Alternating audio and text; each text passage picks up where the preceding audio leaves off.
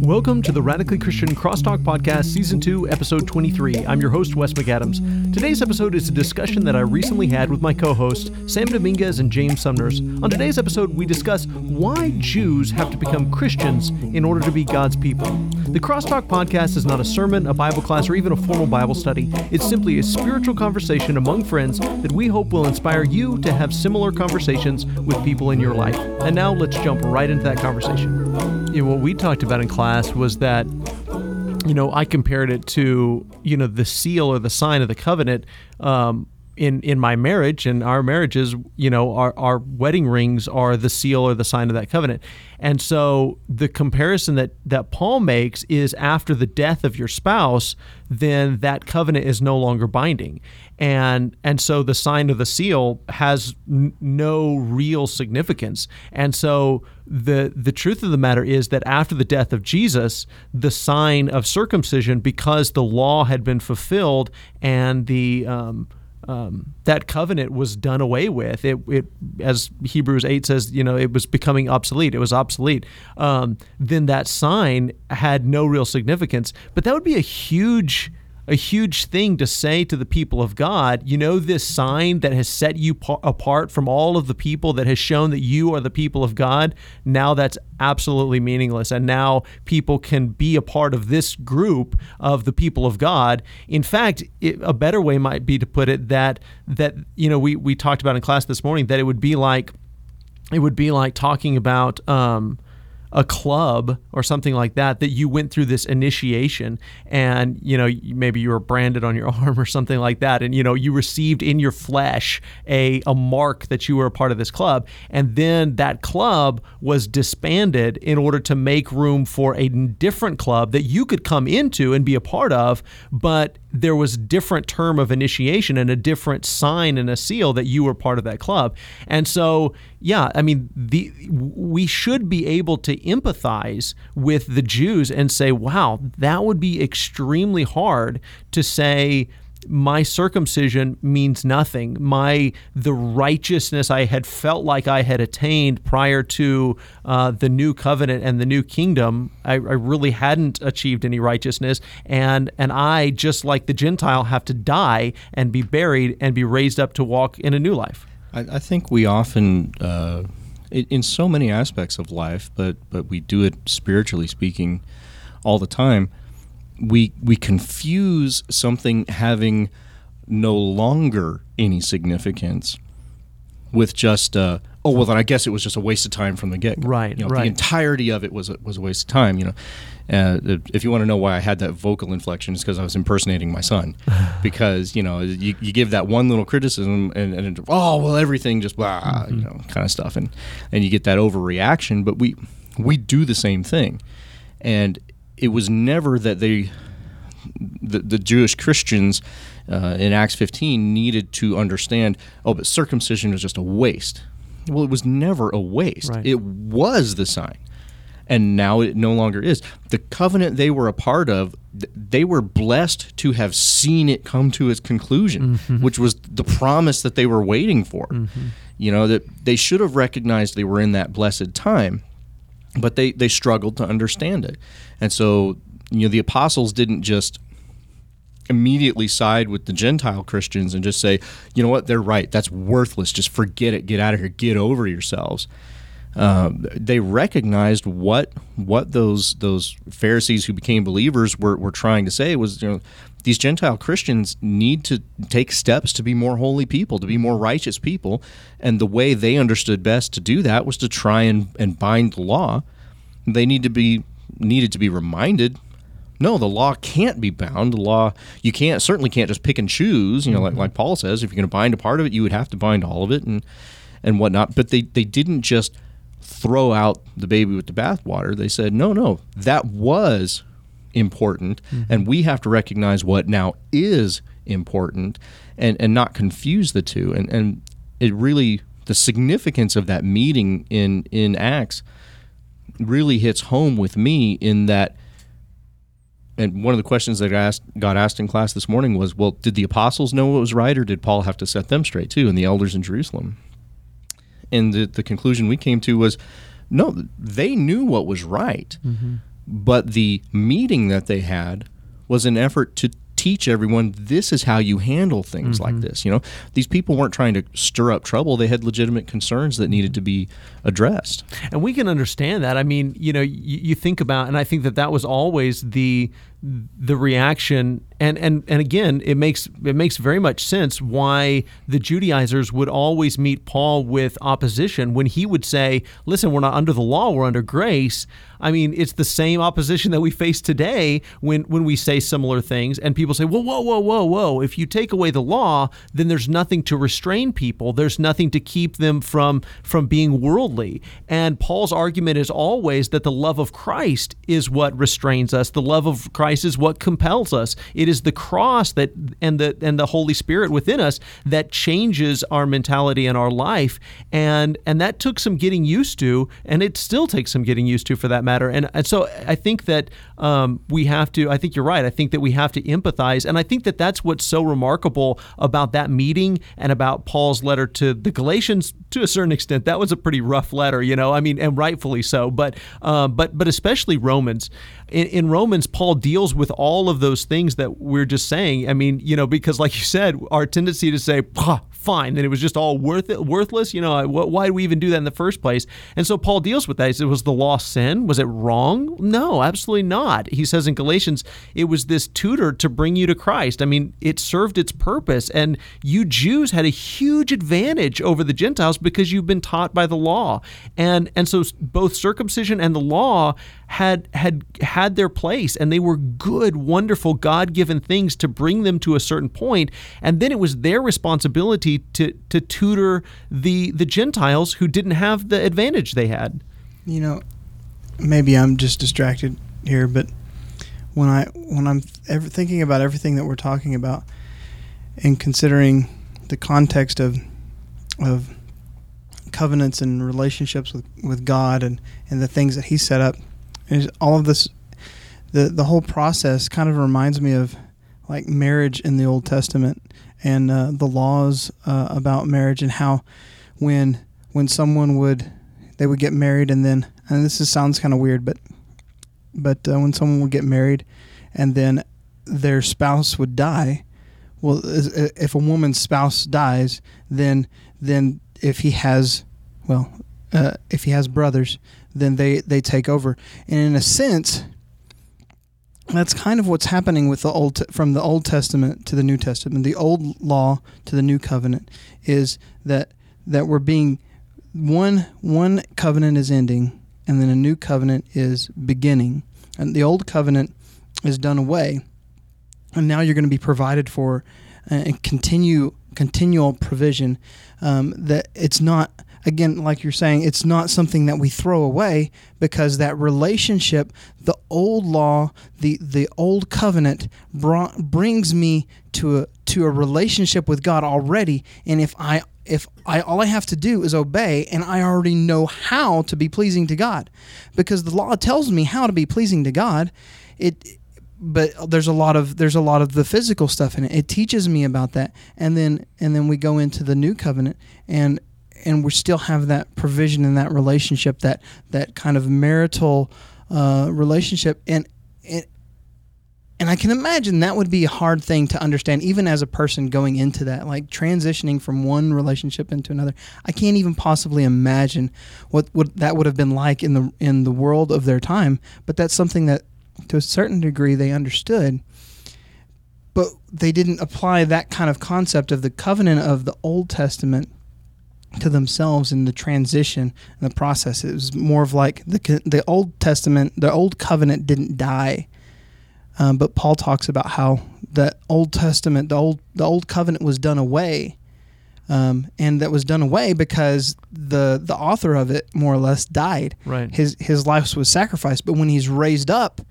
Then this new covenant comes in mm-hmm. that is more complete, that isn't a shadow of all of that, but is the, the actuality of all that. That's a phenomenal point. I I never even thought about that before. That that God did not leave the remnant he didn't leave the bride not taken care of. That that law was that that marriage covenant was was fulfilled, and and in a sense, in that sense, in a good sense, it was broken. God didn't break it, as in not keep it, but He kept it. He kept it to the point of death. He loved His bride unto the point of death, and then the author, as you said, died, and then upon His resurrection, this new covenant, and so a, a in a sense, He is the same bridegroom, but He is a new bridegroom, and and it is a new bride that is made up of both the remnant and and the Gentiles, and so He didn't leave His His bride to be a widow. He He took care of her, and, and that's a beautiful beautiful thing. Well, I mean, and that, and that brings a little bit of clarification as to why the, the gospel was first to the Jews. Mm-hmm. You know, if the intention was always to open the doors of the kingdom to everyone, well, then why did it first come to the Jews? Well, because they were the chosen people, and Mm-hmm. and they had to be cared for 1st They had to make the transition into the new covenant first, uh, because that was a priority. But then the, the as James later explains in, in in during that meeting, that was always God's intention was that the tabernacle be rebuilt and the remnant be maintained, but then also the Gentiles would be brought in. And, but thinking about what, uh, not not James sitting next to me, but James in, in Acts chapter fifteen said, um, it really struck me as to the way I've always thought about that particular struggle where those particular Jewish Christians who, who, who came out of the tradition of the Pharisees, I've always tried to describe it as they were saying to be a good Christian, you first had to be a good Jew.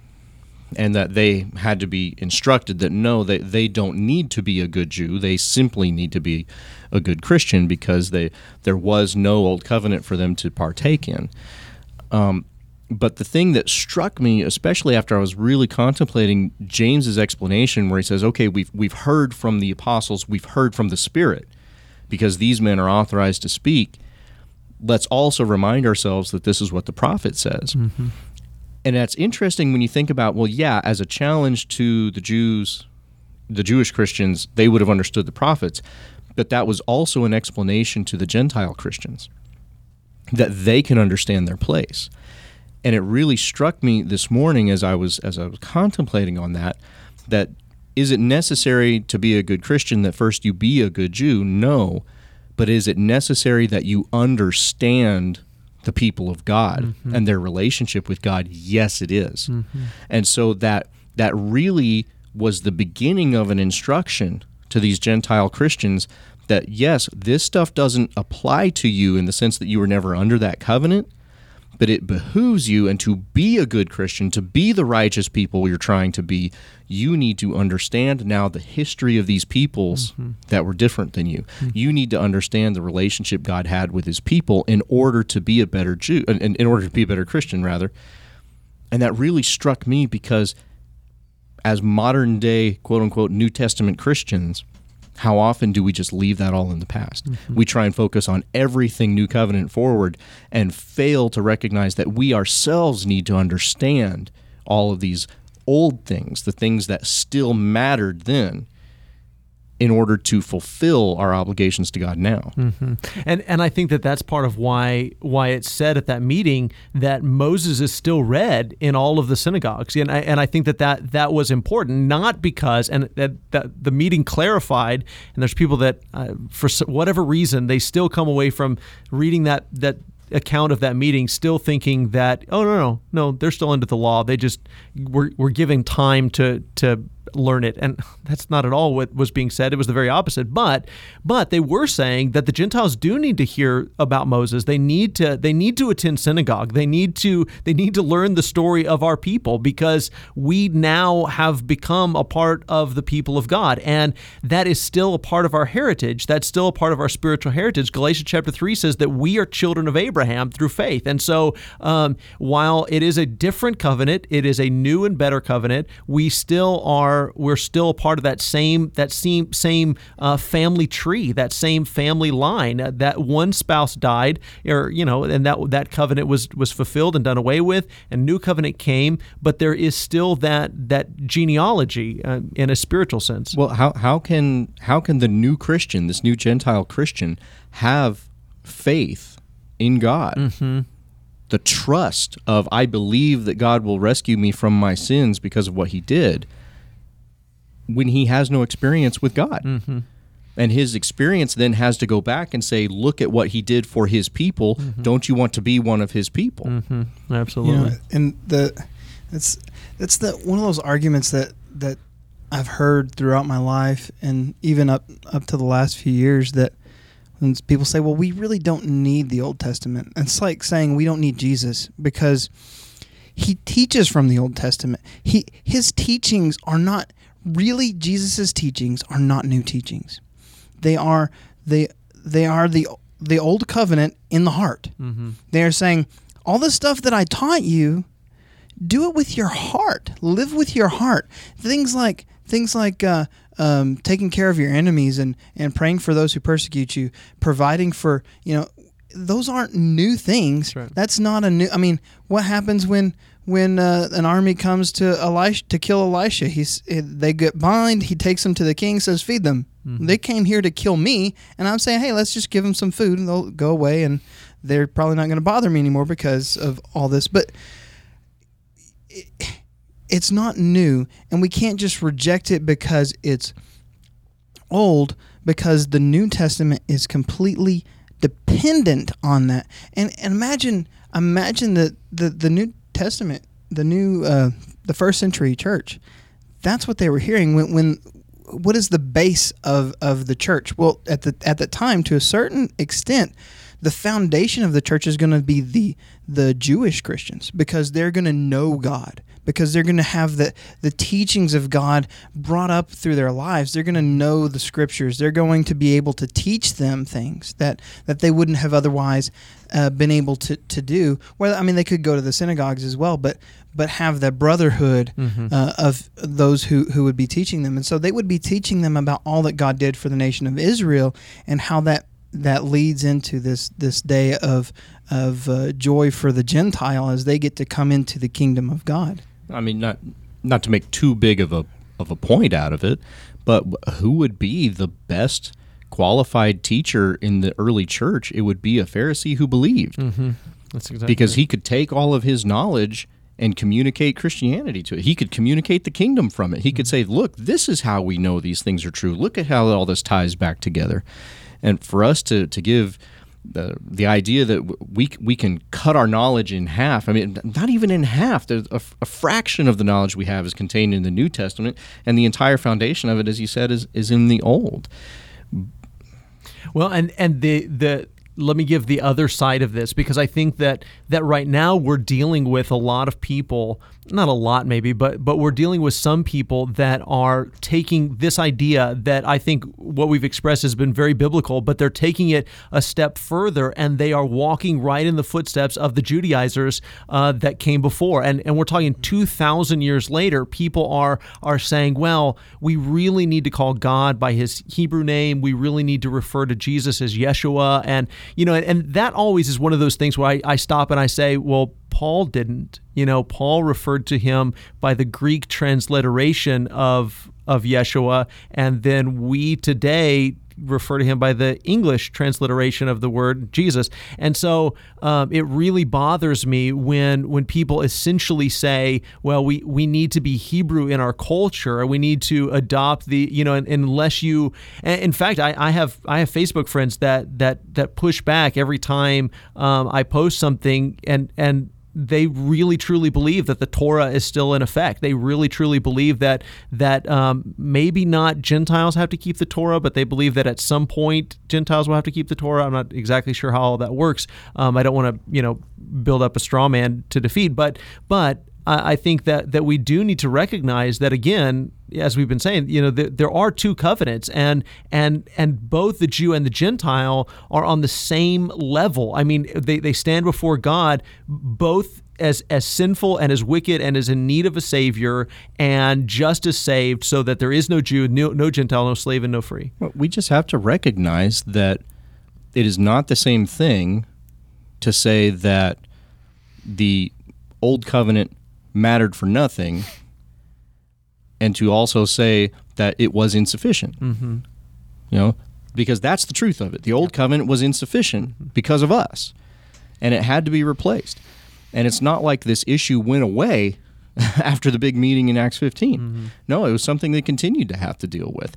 And at a certain uh, time, Paul then had to start dealing with it in terms of, hey, you know better than this, you know, and really had to lay down the facts of no, you can't try and partially cling to the law. We have no place with that. You know, and he had had to get more aggressive in in his uh, explanation.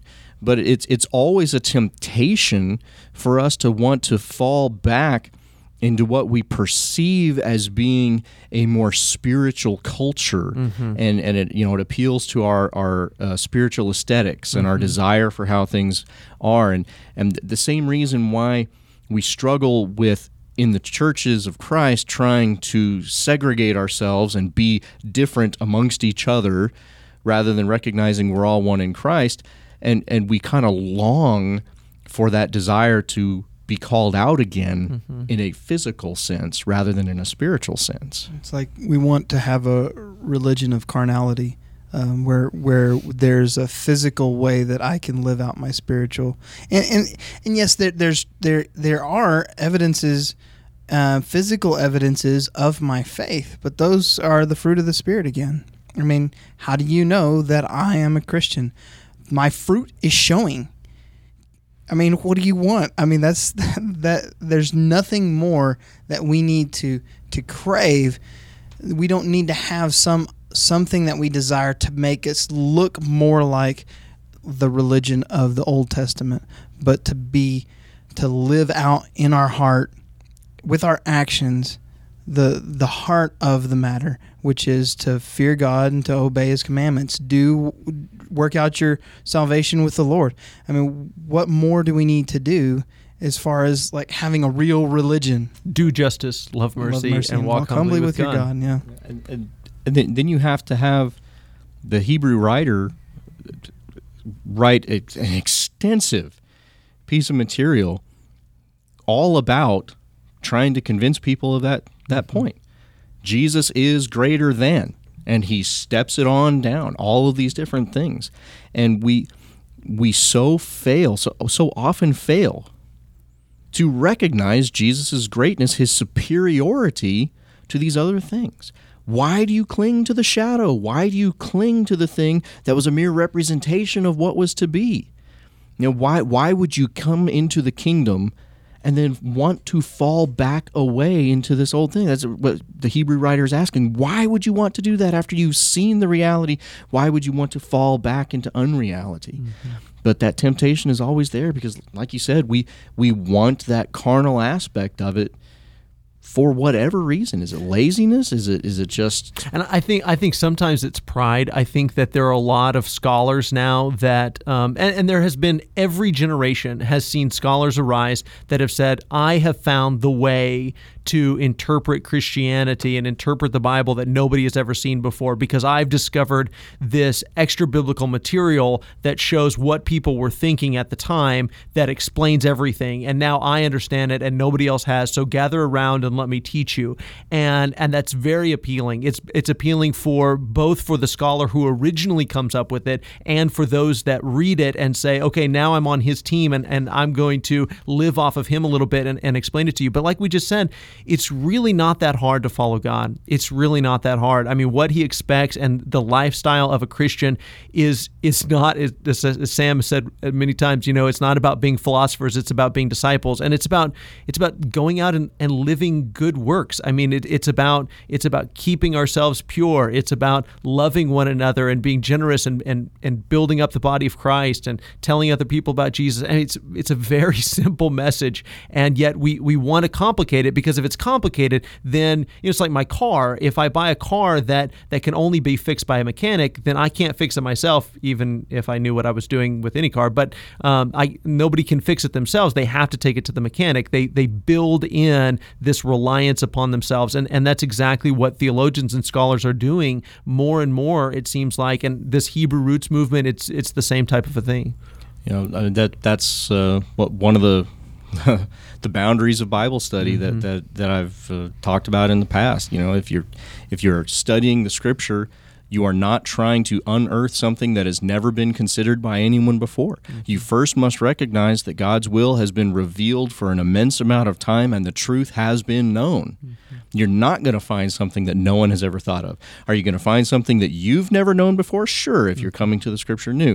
Are you going to find things that you have never considered? Yes. Are you going to find things that as you mature, you understand better? Yes, but you're not unearthing something that no one else has found and you're not giving yourself that opportunity to take pride in yourself and to establish yourself to an apostleship type level. Mm-hmm. Because those were the men who were authorized to speak on behalf of God. We're not. Mm-hmm. And when we try and do that with the word, we're trying to take their mantle. And I think I think that sometimes we misunderstand that um, you know, as Paul said, said to Timothy, that Scripture is is God breathed and it's it's useful for teaching and rebuking, uh, rebuking and uh, correcting and training in righteousness, that the man of God may be thoroughly equipped for every good work. So not only is is Scripture inspired, it's also sufficient. And I think sometimes we f- we fail to recognize that that that if if a teacher is telling you you have to have this extra biblical material to make you have to have these rabbinical writings from the first century or from the you know third century BC or whatever in order to make the Bible make sense. Mm, I, I have a really hard time uh, believing that. Now, I, I don't mind accepting that it might give a little more clarity, but to make it say something that's the opposite of what it seems to say, especially if you read the entire Bible in its context, I truly, honestly believe that with some wisdom and some some teaching from other Christians that if you just picked up the Bible, you would be able to learn the will of God and you would understand what his covenant is all about. And and you you need the the fellowship and the the edification of other Christians, but all of the information you need is in the pages of scripture. but we're we're lazy. I mean, mm-hmm. and I mean, and I, was, I I sent y'all a message today saying, you know, I think sometimes we want to have the Bible be an encyclopedia, so I can just say, I want to look up um, sexual sin. Okay, what is exactly that? No, I need the full. I need all this stuff so that I can see exactly. Oh, okay, I want to know what I must do to worship you correctly, and then I need to have like, okay, this is all. Okay, that's exactly what it says. All right, so then I don't have to worry about like considering the whole Bible in context, I could just go look it up as a topic index, you know, and and we try to do that really. I mean, we we get our our topical Bibles, and then we look at like. 18 different verses that aren't really connected and aren't really related or and we don't get the context of them and then we throw up a bunch of stuff and we we don't like why is it that we're so confused well it's mm-hmm. because we don't take the, the Bible in its entire context. We don't take the Bible in the fullness of its teaching. We want to just take this piece and that piece instead of saying, okay, I'm going to read the Bible, and as I go through it, I need to make notes and say, okay, I need to really pay attention to how this applies to my marriage because it's really talking about marriage here. And I need to look at this and see how it applies to my relationships with my brothers and how this and, and all these different things and realize that there's there's tidbits here and there that tell us the whole story of what God wants us to know. But it's not in every single place that you're going to find exactly what you need to know. You have to you need to know the fullness of the word so you can have a full comprehension of it. Every understanding that we draw from the scripture has to make sense in the light of the entire revealed will of God. And we if we come up with a, an understanding that doesn't make sense when compared with some other part of the scripture, then we've come to the wrong understanding in one place or the other, and we need to come to uh, a, a right understanding of that. We need to recognize first and foremost that the scripture does not contradict itself, and we can't play scriptures off of each other. I, I think one of the reasons people struggle so much with the idea that they don't need the uh, intermediary scholar in order to learn God's will, which you know is very lovely and self-promoting for those of us who can set ourselves up as intermediary scholars and whatnot. But the, the people struggle with that idea that they don't need that because they picture the the other side of it, where they pick up God's word and learn His will, as being this thing where they're alone in a room with the book, and that's all they ever do, mm-hmm. rather than recognizing that the most simple and and basic understanding that they will first come to will bring them into the church, and it will bring them into the loving arms of mature Christians mm-hmm. who will then take them the rest of the way. You know, there's there doesn't need to be that intermediary scholar, but the scripture itself facilitates us being able to learn the truth by bringing us together and making it understood that we need to be having spiritual conversations with each other and coming to a right understanding of the truth together. Mm-hmm. Yeah, I think that that's that is a modern phenomenon because you think about before the invention of the printing press, people did not have Bibles, and and that was a horrible time period for the most part because people didn't have Bibles. Uh, and once people had Bibles, then you see this great Reformation and saying, wow, we're not practicing the Bible. They're, they're, practicing what we see in Scripture. There's been all of this corruption.